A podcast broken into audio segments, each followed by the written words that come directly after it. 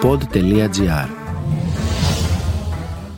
Γιατί κύριε καθηγητά με την Ερατό Ζουρουφίδου και τον καθηγητή Αθανάσιο Τσαφτάρη ενώ γενικά ασχολούμαστε συνέχεια με το τι τρώμε, ανά πόσες ώρες το τρώμε, πόσο τρώμε, αν έχει λιπαρά, αν έχει υδατάνθρακες, γλουτένι, πόσες θερμίδες έχει, συνεχίζουμε να βλέπουμε ότι σαν πληθυσμός ακόμη παχαίνουμε, ακόμη παρουσιάζουμε αυτοάνωσα και τέλος πάντων μάλλον ακόμη κάτι δεν κάνουμε καλά.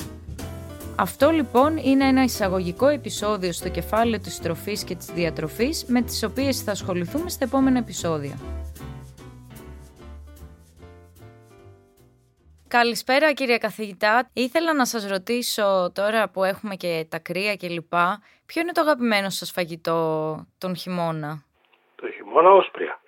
Εγώ που φωνάζω για την καλλιέργεια των οσπρίων, των ψυχανθών δηλαδή, φακές, ρεβίτια, φασόλια κλπ. Κουκιά, ε, πρέπει να τα τρώμε κιόλας. Σωστά, το τηρείτε κιόλα. Και το συνιστώ σε όλους. Τέλεια. πολλά τα καλά δηλαδή. Άρα σήμερα έχουμε φακές. Γελάει η Σοφία. Κύριε καθηγητά, σήμερα ανοίγουμε το κεφάλαιο της τροφής και της διατροφής. Θα ήθελα να ξεκινήσουμε συζητώντας για αυτή την πρόκληση που έχει παρουσιαστεί λόγω της δημογραφικής έκρηξης που είπαμε και την προηγούμενη φορά, η οποία πρόκληση είναι η επάρκεια τροφίμων για όλους τους ανθρώπους.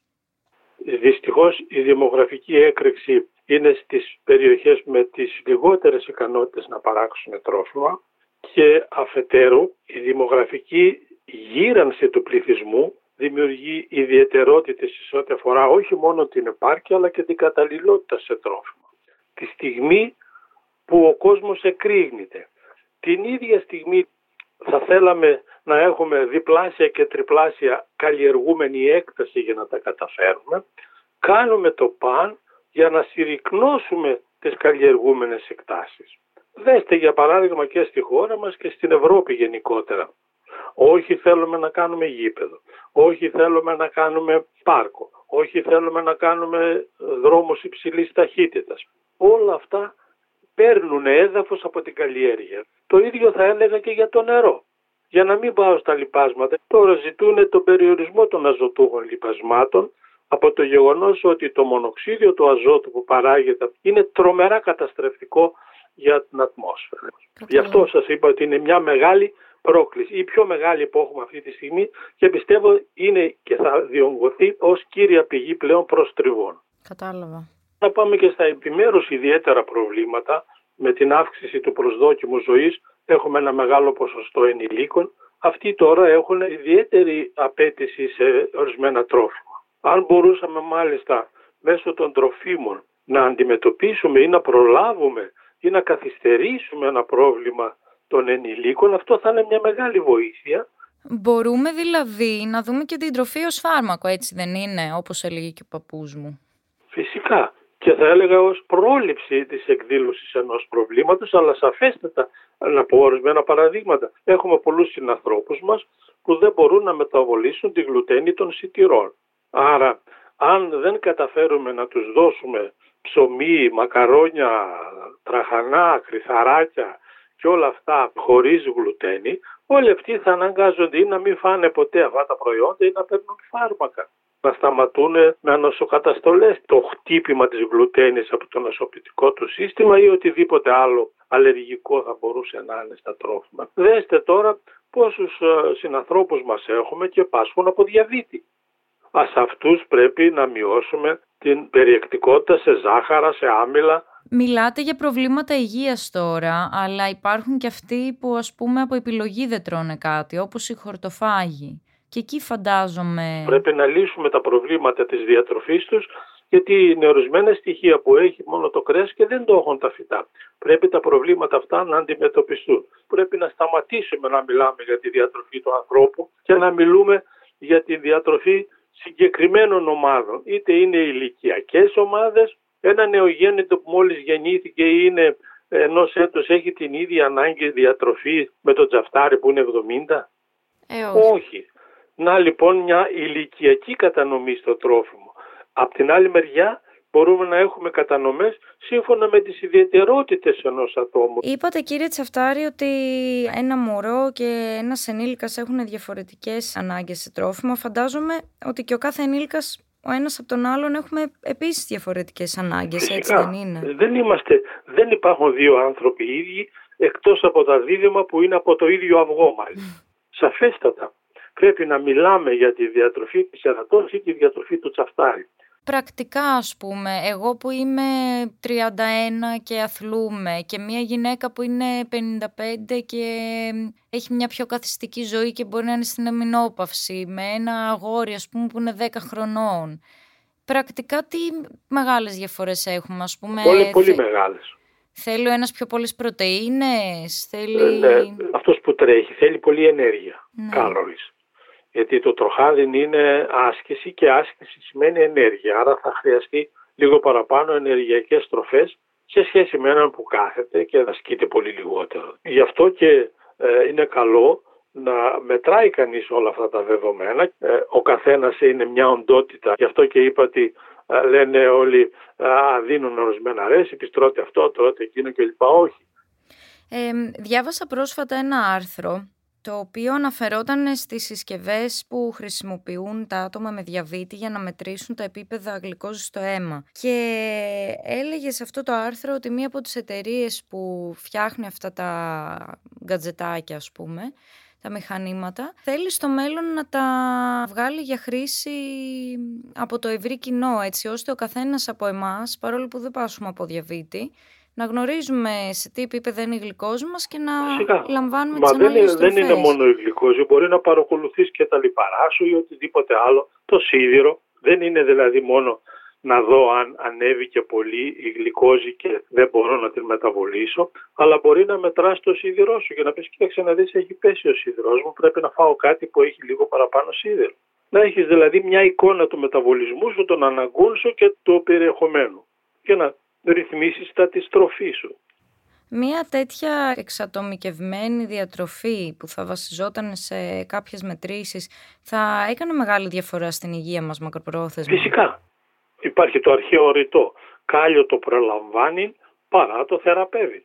Σαφέστατα θα βοηθούσε τη διατροφή του ανθρώπου και σαφέστατα θα προλάμβανε προβλήματα υγείας και σαφέστατα θα περιόριζε τις δαπάνες φαρμάκων ή τις δαπάνες νοσοκομιακής περίθαλψης κλπ. Και θα ανέβαζε την ποιότητα ζωής του ανθρώπου. Είναι άλλο να μπορείς να προλάβεις ένα πρόβλημα και άλλο να πηγαίνεις τρεις φορές την εβδομάδα για αιμοκάθαρση γιατί ξέρω εγώ υπάρχει ένα πρόβλημα του νεφρού. Αν μπορείς να το προλάβεις και να πας έστω μια φορά το μήνα ή μια φορά την εβδομάδα αντί για τρεις είναι ένα μεγάλο άλμα. Κατευθυνόμαστε προς μια τέτοια αντιμετώπιση της διατροφής. Υπάρχουν δηλαδή τέτοιες προσπάθειες σε παγκόσμιο επίπεδο από μεγάλους οργανισμούς; Φυσικά, αλλά δεν είναι μόνο και οι οργανισμοί. Εγώ χαίρομαι που έκανα και εγώ μεγάλες προσπάθειες προς την κατεύθυνση αυτή και δεν αναφέρομαι τώρα με την ιδιότητα του Υπουργού αλλά και του καθηγητή. Κάναμε μεγάλη προσπάθεια να έχουμε στα πανεπιστήμια μας τμήματα διατροφής του ανθρώπου. Ξέρετε ότι στο Πανεπιστήμιο Θεσσαλονίκη, στη Γεωπονική Σχολή, είχαμε δύο τμήματα διατροφής των ζώων. Και μάλιστα γιατί δύο, γιατί είναι διαφορετική η διατροφή των α, λεγόμενων μονογαστρικών ζώων από τα διγαστρικά ζώα. Δηλαδή άλλη είναι η διατροφή της αγελάδας, του πρόβατου κλπ.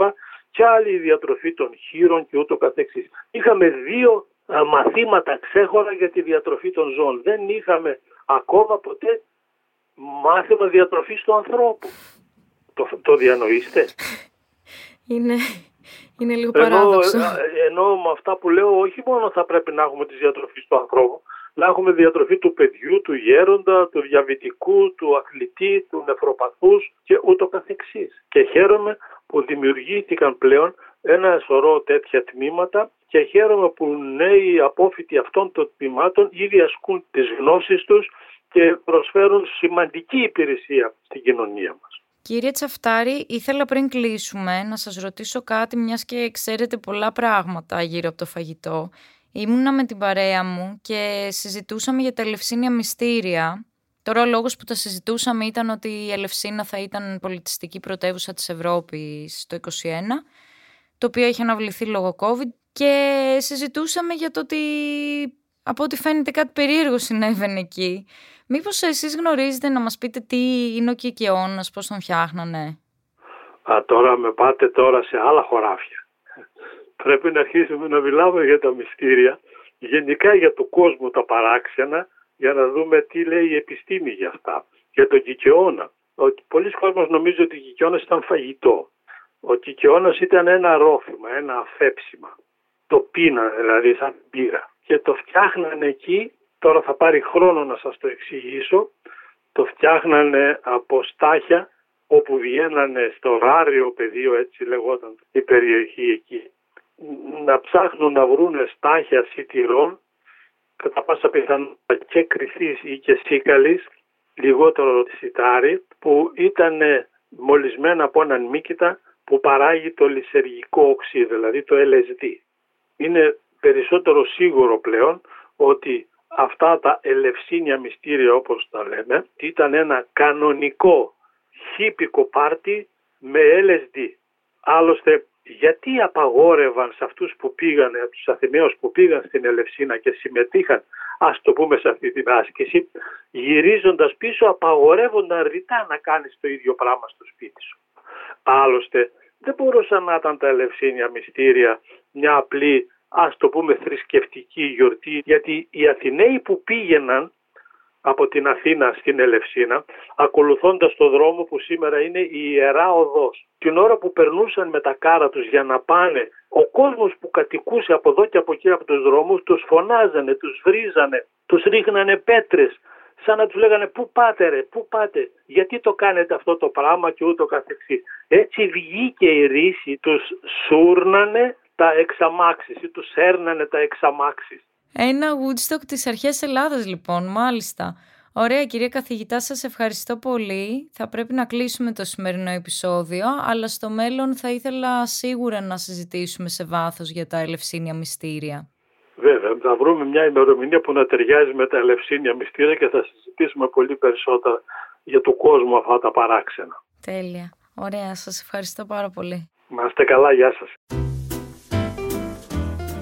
Ακούσατε το podcast «Γιατί κυρία καθηγητά» με την Ερατό Ζουρουφίδου και τον καθηγητή γενετικής και πρώην Υπουργό Αγροτικής Ανάπτυξης και Τροφίμων Αθανάσιο Τσαφτάρη. Αναζητήστε όλα τα επεισόδια της σειράς στο pod.gr, Spotify, Google Podcasts, Apple Podcasts ή σε όποια άλλη πλατφόρμα ακούτε podcast από το κινητό σας.